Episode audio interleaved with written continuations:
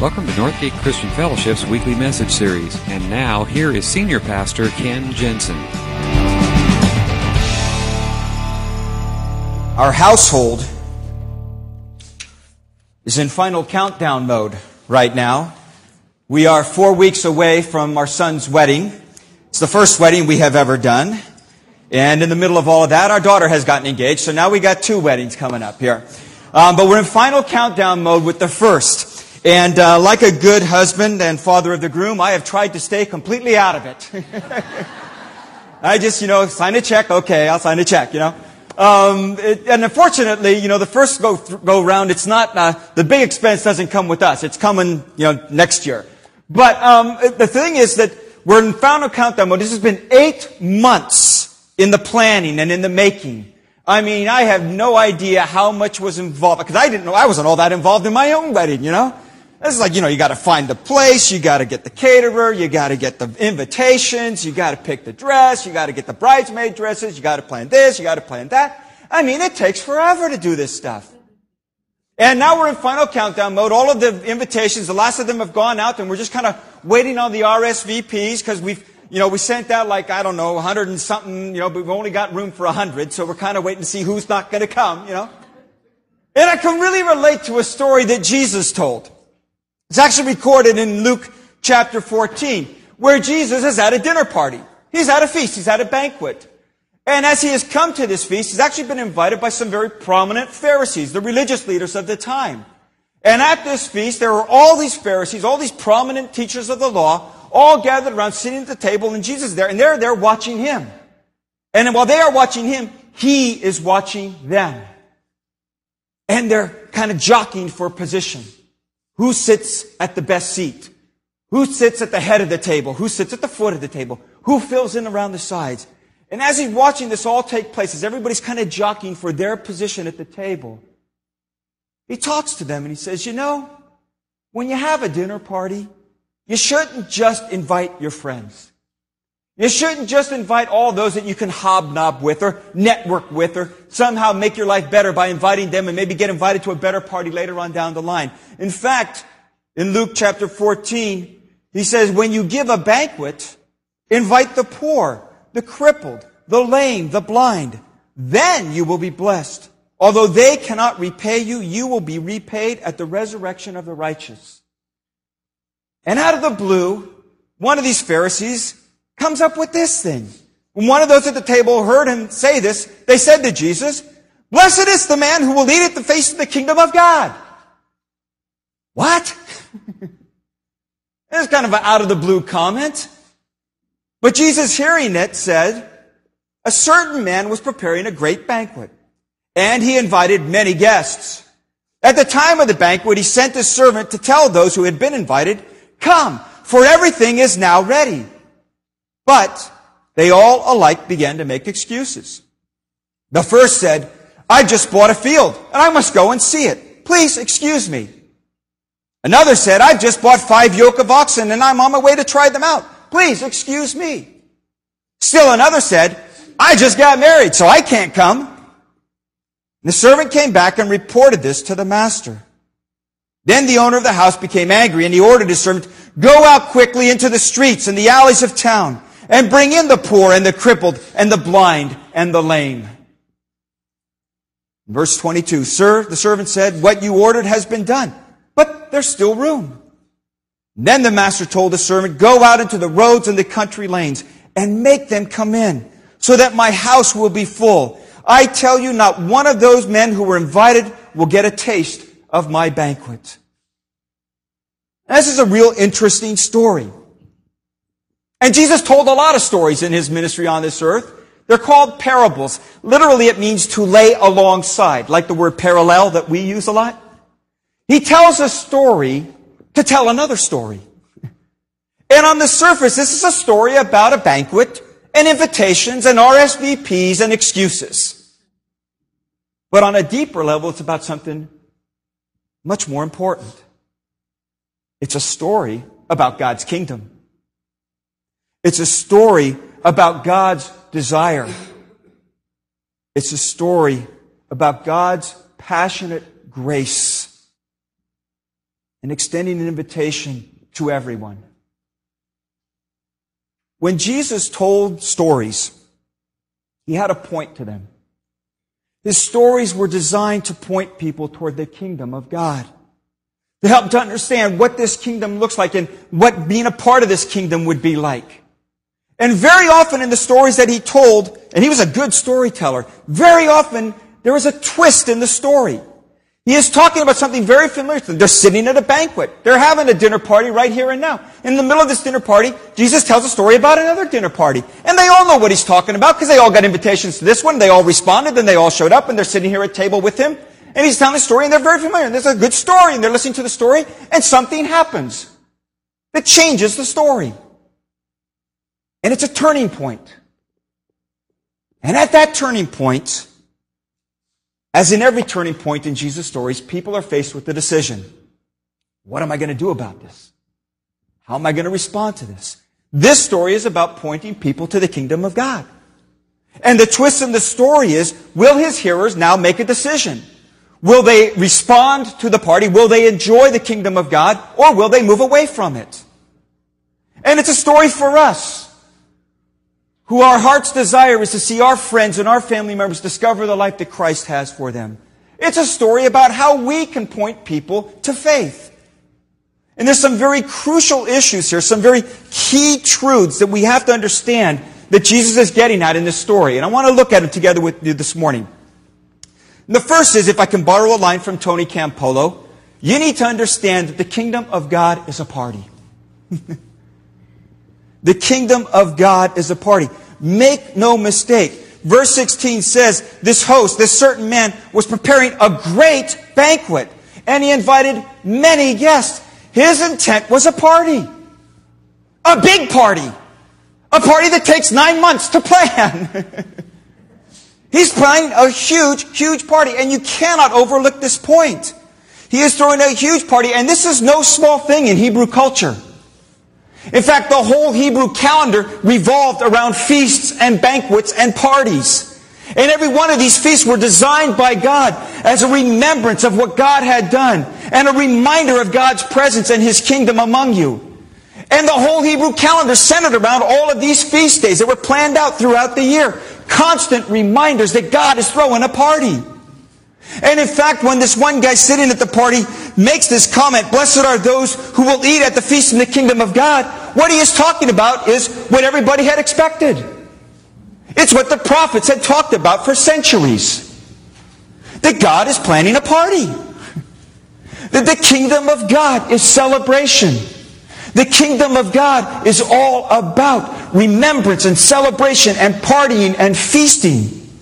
And when he makes this comment, which just seems so off the wall, he is referring back to what all of the Pharisees there at the table know. That God's kingdom is about a party. The irony of it is the groom of the party, the, the key feature of the party, is sitting there right among them, and they don't even know it. And what they're referring back to is the prophet. The prophet Isaiah talked about this.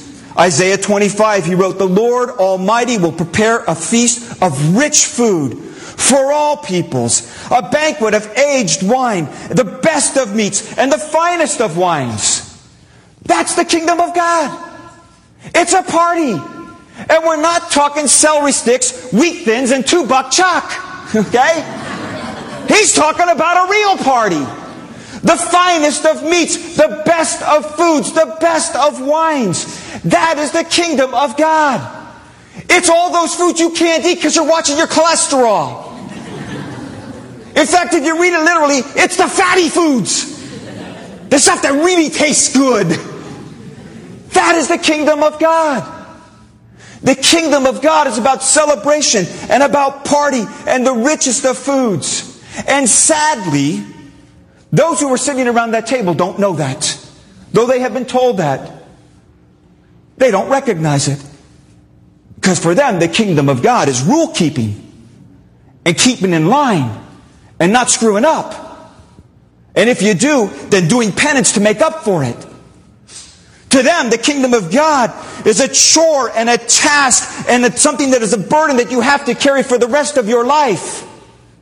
And Jesus is saying to them, remember that the kingdom of God is a party. Now, sadly, even to this day, religious people convey this idea that the kingdom of God is a chore. It is a task. It is a burden. And if you don't even understand this first point, there's no way in the world you're going to invite anybody to join the party. Because if your life with Christ is a series of rules and regulations and chores and tasks to be accomplished, why would you invite anybody to that?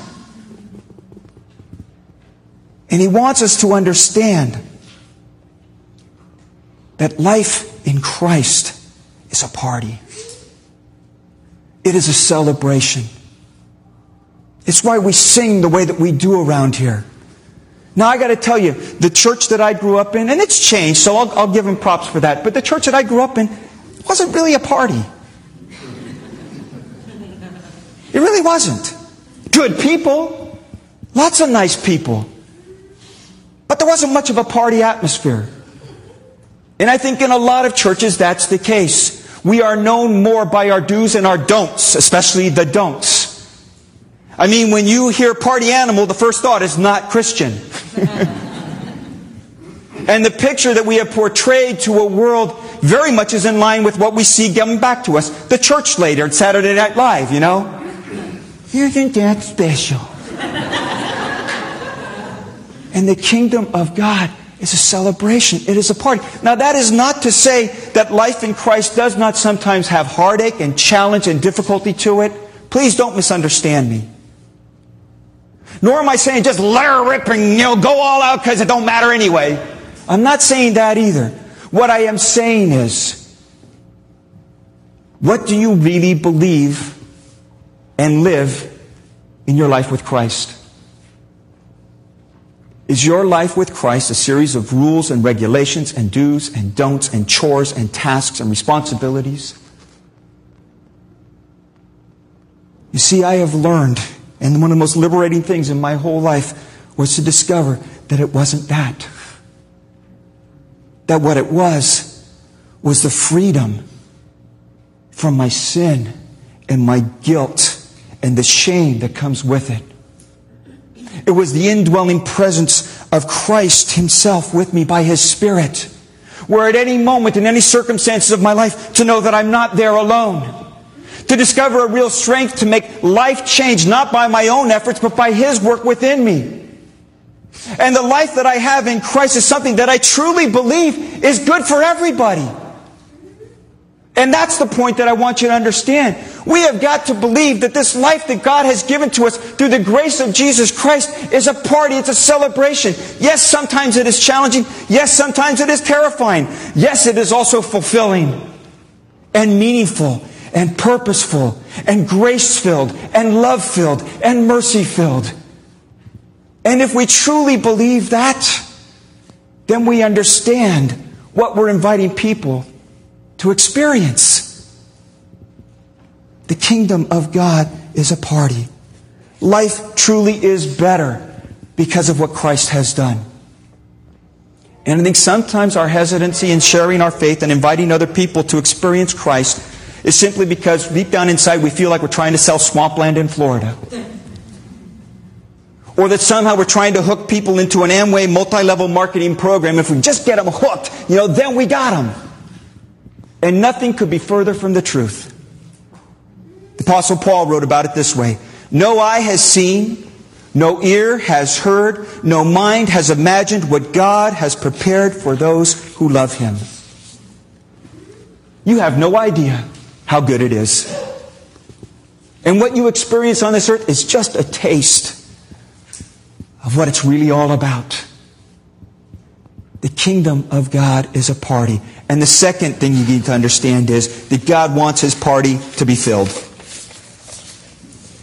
He wants his party to be filled. That's the turning point in the story.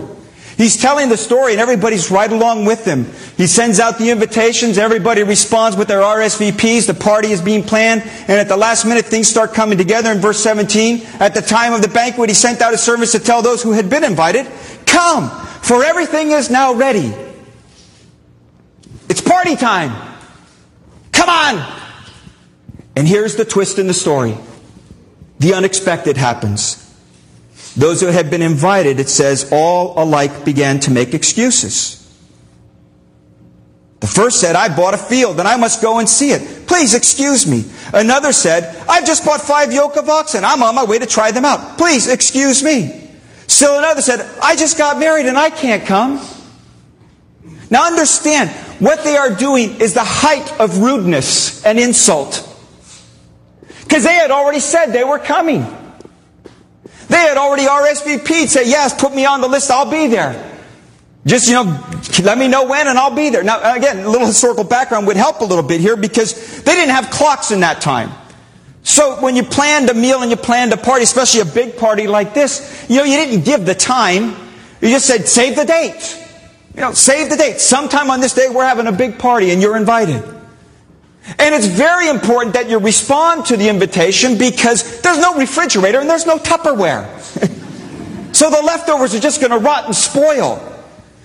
So the giver of the party needs to know how many to plan on. And he's got to have it exactly or pretty close to exact because he wants to make sure there's enough food so they don't run out. But he doesn't want to have too much because he can't save the leftovers.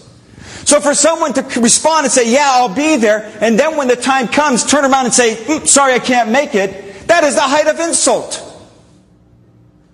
You couldn't do anything worse in those days. They are insincere. And their excuses are bogus. I mean, look at the excuse. I just bought a field. And I got to go take a look at it. You don't buy a piece of property without looking at it first. You don't even do that here today. You sure didn't do it back in that culture and that time. Oh, I just bought five yoke of oxen. I got to go try them out. That's like saying I bought a whole fleet of cars for my whole family and I haven't had a chance to test ride them yet. It's a lame excuse. It's insincere. And the last guy, I just got married. Well, you can do with that one what you want. But it's a bogus excuse. It's insincere. It's invalid.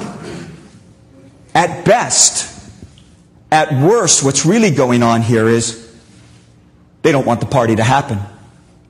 They're try- trying to squash the party. Because, see, every one of these guys know they're on the A-list. They're A-list invitees. After all, nobody would have a party without me.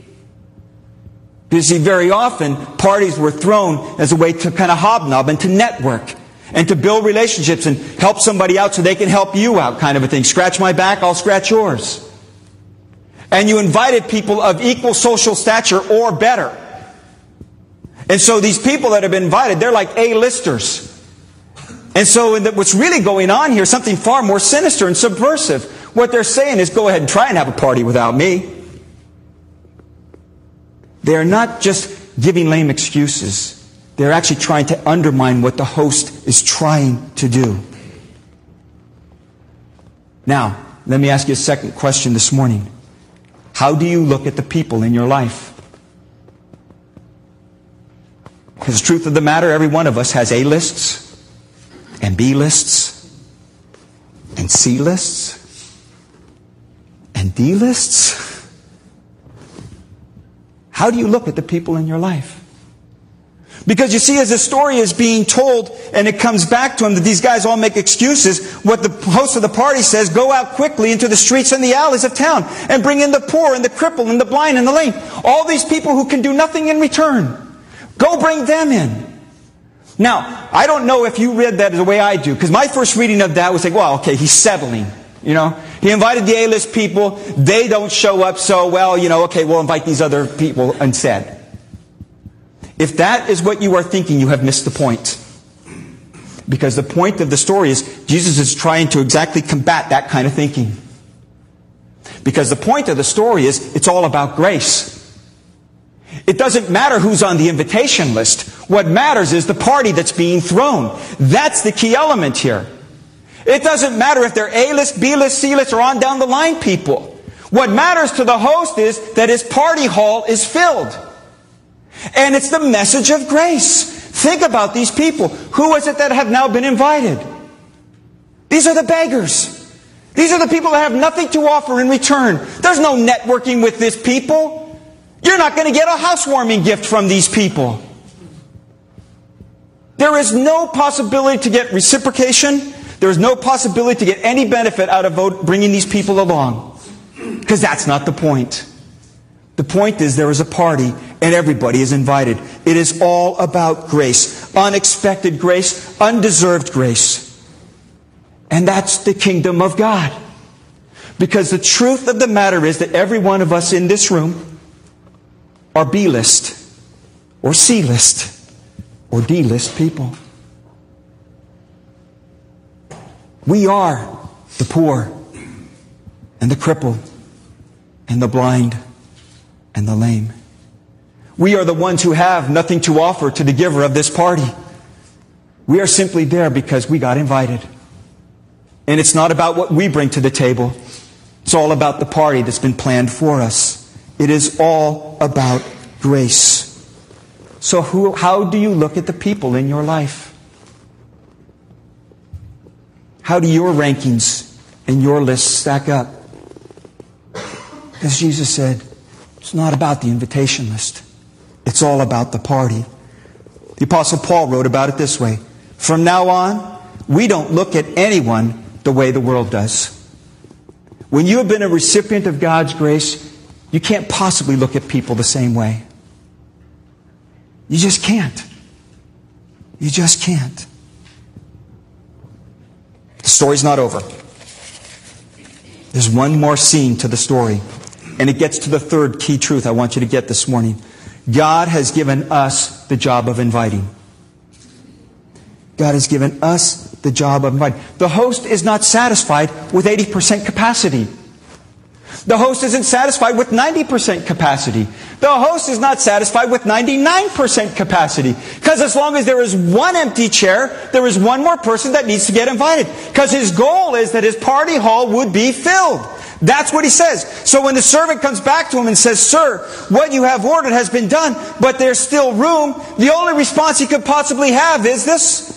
The master told the servant, "Go out of the roads and the country lanes and compel them to come in, so that my house will be full." Not eighty percent full, not ninety percent full, full to the rim, standing room only.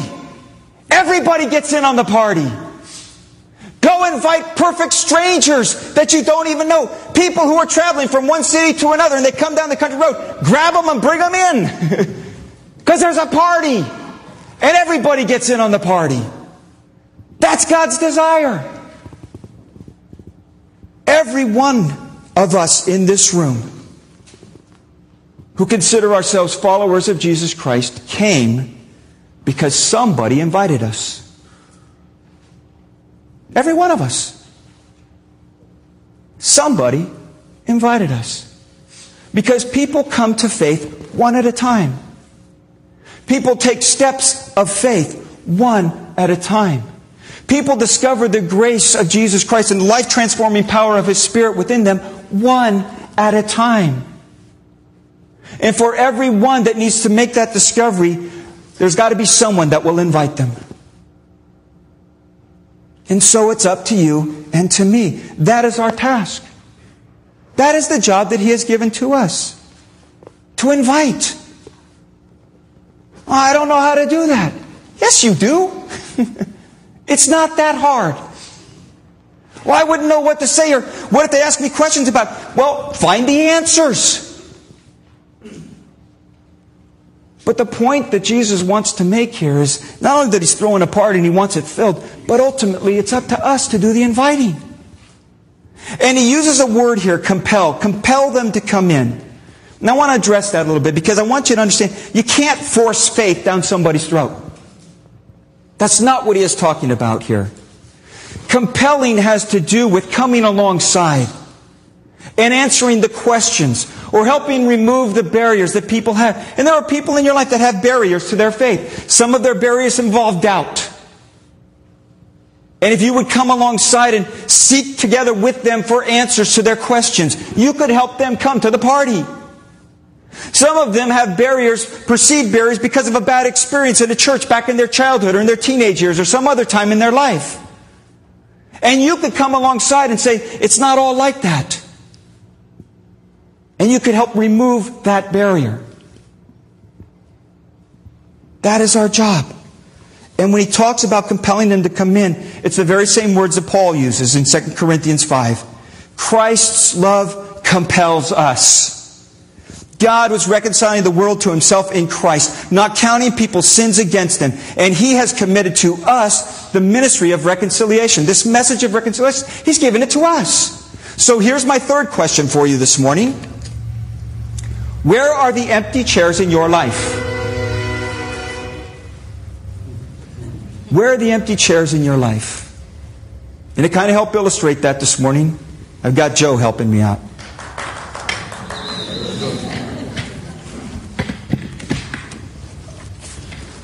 Because I want you to think of this in reality. This is an office chair. A desk chair. Might be a coworker of yours. A coworker of yours who is going through a rough time. The pressures of the job are eating him up. He's working overtime. She's working overtime. Hard to see the family. And their schedule is so hectic, they got no time for God. But you could take that coworker to lunch and just develop a relationship and get to know them and listen to their hopes and their dreams and their desires and their questions and their hurts. And in the love of Christ, compel them to a party. I'll give you another chair.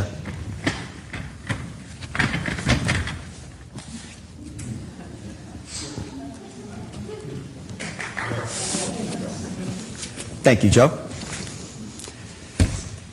Some of you have a chair like this. Might be a different color. But you sit in this chair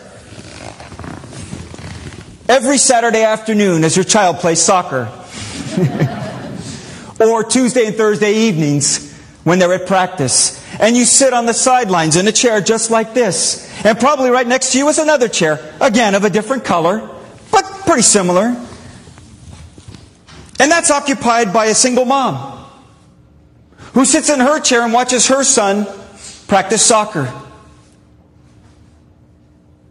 And she starts talking to you about how hard it is to be a single parent. And how so much of her time just seems to be running around taking kids from this to that and the other. And it would sure be nice if I even had a life. But I don't. And it sure would be nice if my husband would come through with the check, but he doesn't. Because he's found someone else and he's moved on with his life. It's kind of falling apart for me right now. And you could sit in that chair next to that single mom. Tell her, you know, there's someone who loves you. There's a God who sees your circumstances. He sent his son to give his life so that you would have a richness and a fullness in spite of the stuff you're going through. It's another empty chair.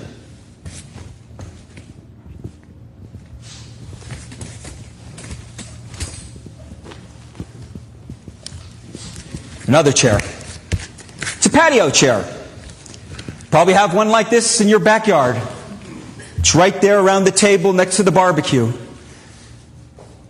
Chances are someone new has moved into your neighborhood this year, this past summer, or you have moved into a new neighborhood. Or you have lived in this neighborhood for seven years and you still don't know your neighbors.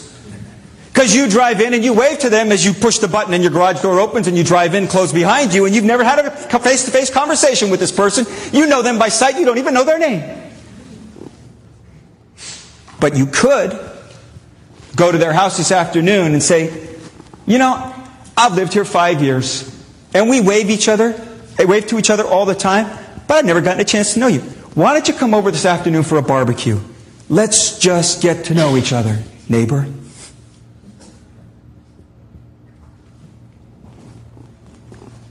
Maybe it's not your patio chair. Maybe it's a kitchen chair or a dining room chair. But it represents a neighbor or a friend or a coworker that you could open up your home and fill an empty chair. One more chair this morning. This one takes two.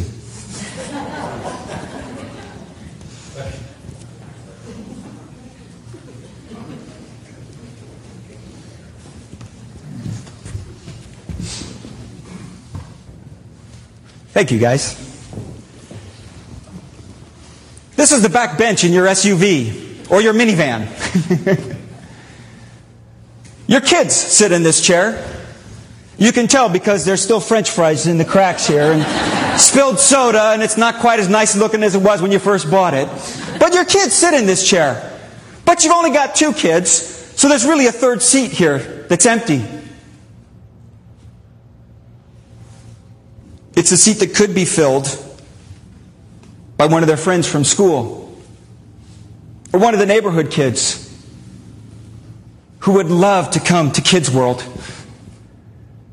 Or sit in with our kids' kids groups on Sunday morning and have fun and meet other, other, ki- other kids and play together and learn together about Jesus. And they got a parent, a mom or a dad, a whole family that could be reached and invited to a party. If you could just see the empty space there between the two kids that are your own.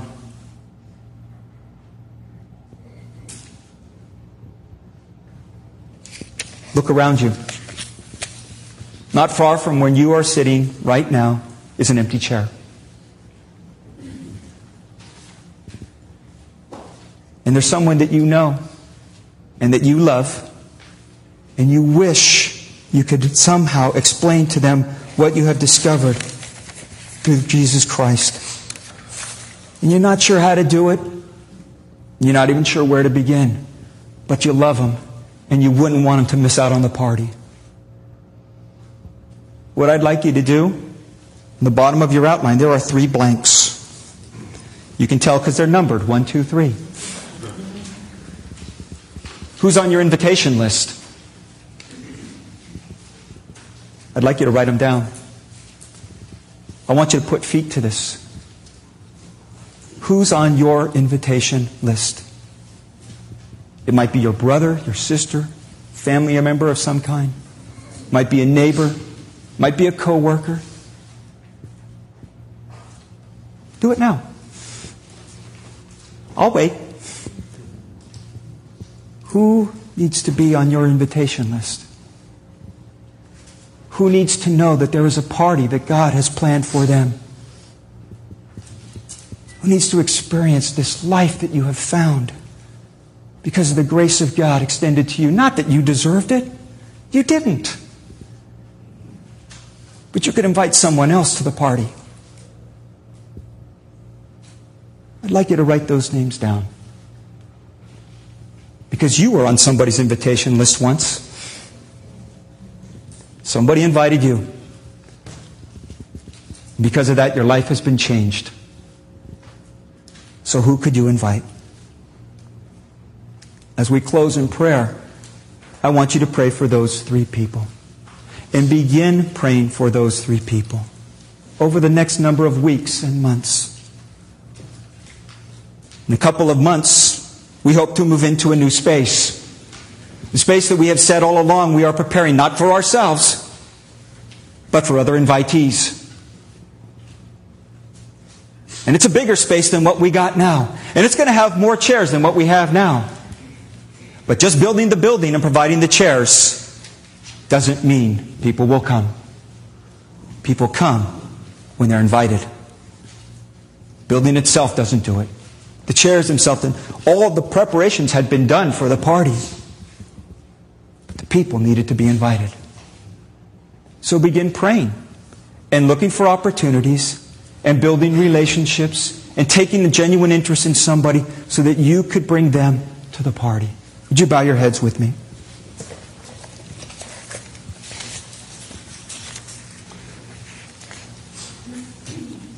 It may be that you are here this morning because somebody invited you.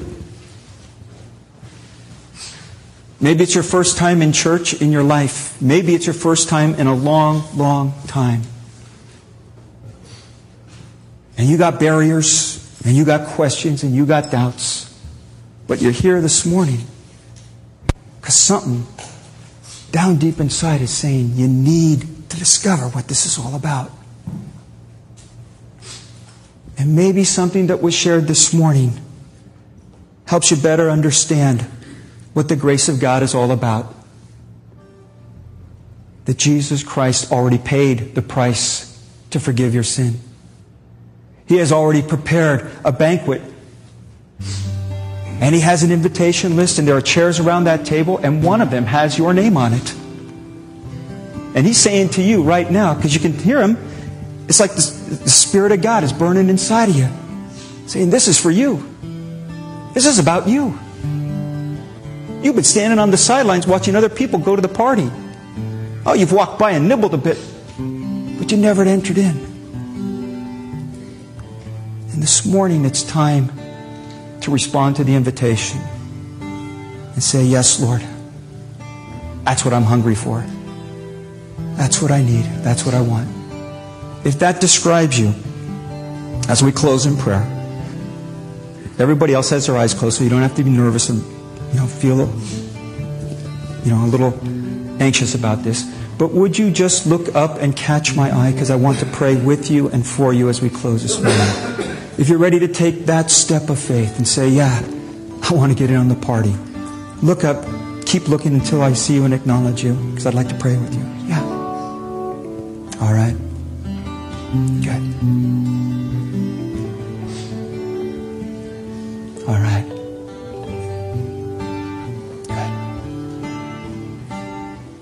Good. Lord, You've created for us a life that we cannot even imagine. And we get tastes of it now and then. But the big party is still to come. We want to be in on it. And for those who responded this morning, Lord, You know their heart. You know what's going on. And I pray that they would know that You've heard their cry. And You've brought them life. And there's a new beginning because of it. They are a part of this celebration.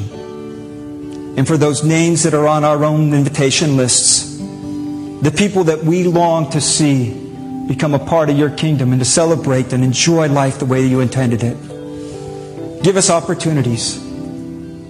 Give us boldness. Give us the right words when we stammer and stutter because we don't know what to say. So that Your party house may be full. For it's in Jesus' name that we pray this. Amen.